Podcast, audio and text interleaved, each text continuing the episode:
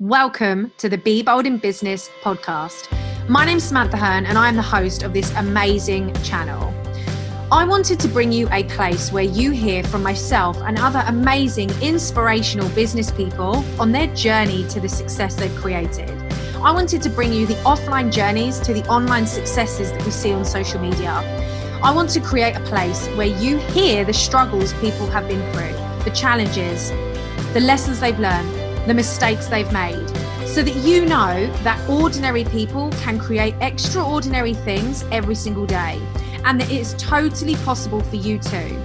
The Be Bold in Business podcast is a place where you are going to hear real, genuine, warts and all stories from some of the most exceptional people in business and how they succeeded anyway. If you are ready to show up in your business, if you are ready to be bold, if you are ready to learn from your mistakes, if you are ready to bounce back and become more resilient, this is the podcast for you.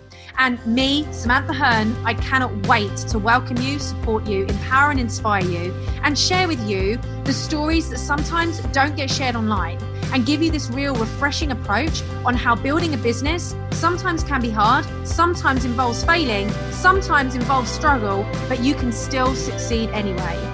So, welcome to the Be Bold in Business podcast. And I cannot wait for you to take your invitation to be bold in your business too. Let's talk about some key terms in business. I know I've definitely been on phone calls before and watched trainings before, especially when I was at the beginning of my journey and had no idea what these abbreviations meant. So I actually just wanted to record a podcast for you. In order for you to be bold in your business, you need to understand uh, business and you need to understand these terminologies. So I thought, what better way than to break down some of these abbreviations for you, then explain what they mean and how you can start using them in your business. So this is going to be a really tangible episode, one that you probably will want to come back to, replay, and take notes on, and also one that you will then want to start implementing into your business. So, let's think about how you can be bold in your business and understand the terminology that you're probably hearing online at the moment. I'm just going to dive straight in. So, a CTA is a call to action. You want to try and make really positive, strong calls to action on the majority of your posts, lives, trainings, stories as much as possible.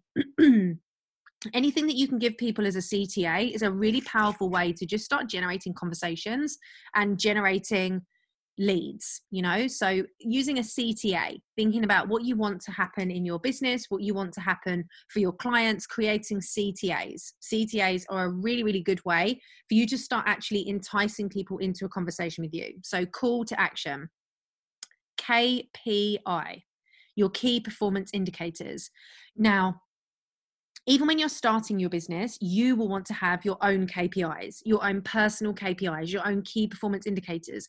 What are you going to be doing to showcase your success and your progress each week? What are you doing to continue to make and build momentum? What are you doing to continue to generate impact in your business? So, you will want to have your own KPIs, and it could be to go live once a week, to send out 10 DMs, to use your email marketing, to watch one training, to listen to a podcast. But these are all your key performance indicators. What are you doing to increase your performance?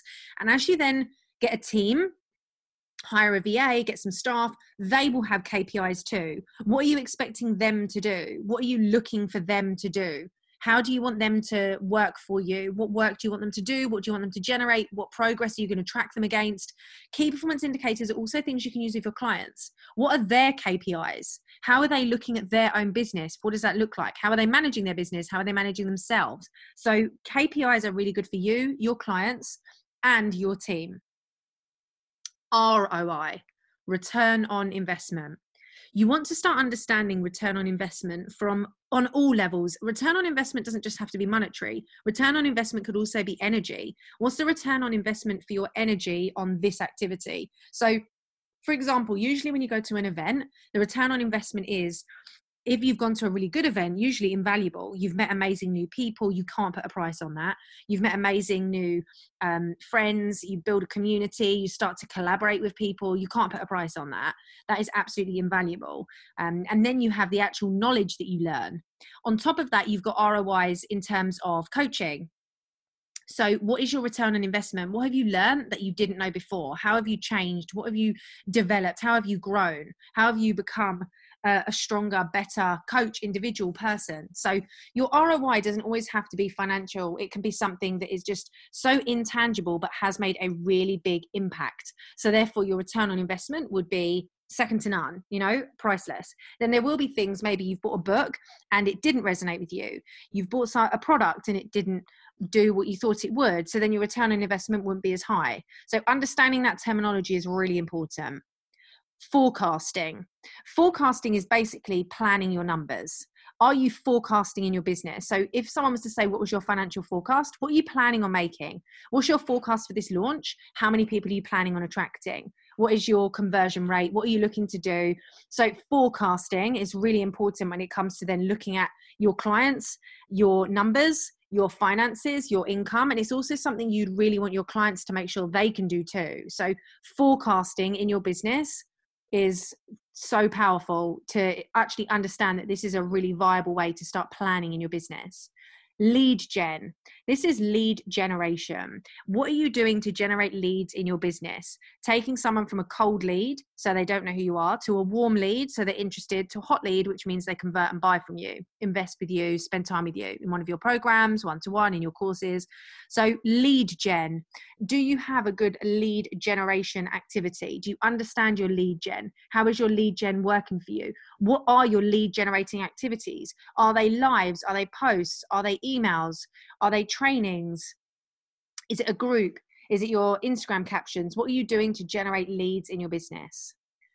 Disco calls. These are just discovery calls. A discovery call, a clarity call, a breakthrough call, an introductory call. These are all what you do to connect with your ideal clients. So you'd have like a half an hour, usually it's a half an hour call to see if you will continue to work together, to start introducing that relationship, embedding that connection, plan next steps. That's a disco call.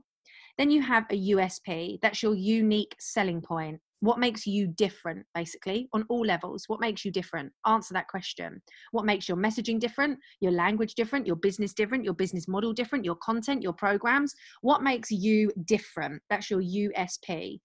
Then you have an FAB, that's a fast action bonus. When you run launches, sometimes you will have fast action bonuses. So if you if you join within the next 24 hours, you'll get this. If you join in the next 48 hours, you'll get this. It's a fast action bonus. You're trying to encourage people and invite people to take action quickly and you really want to celebrate that.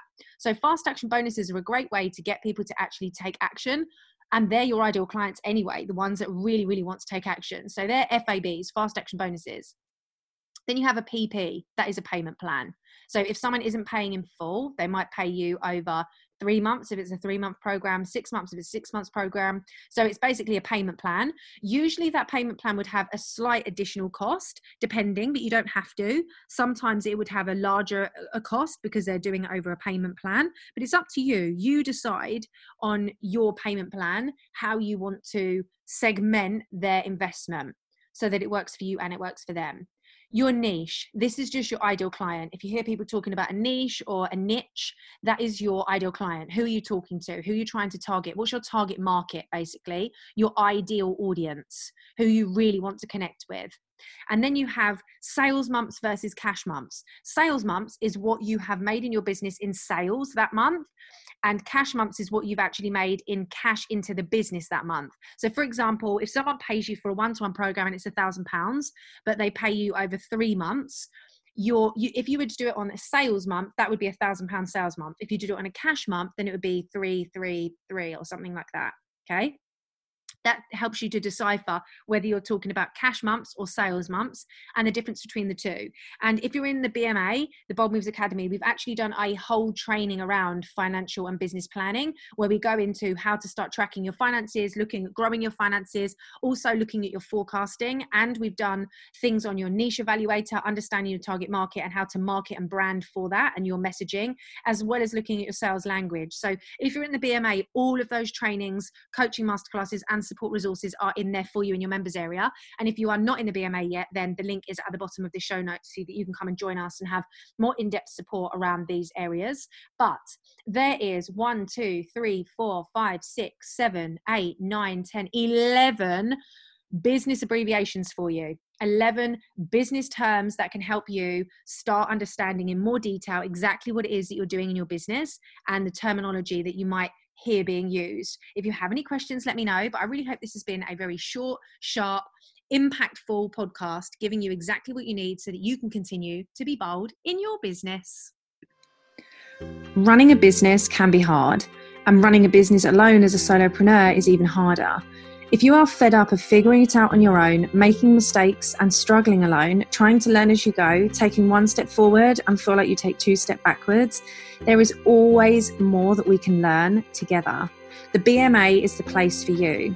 I'm extending a warm invite for you to join the place for female entrepreneurs to support and empower one another, to seek high level coaching and mentorship from me, and to have access to invaluable resources, templates, and worksheets for you to succeed, scale your businesses, and grow together. As an affordable, low investment every month, the BMA couldn't be more perfect for you. The Bold Moves Academy is focused at coaching female entrepreneurs in what they need most to accelerate their business and make the progress they deserve. Building a successful business doesn't have to be lonely, and it certainly doesn't have to be complicated. I can't wait to see you inside the BMA today.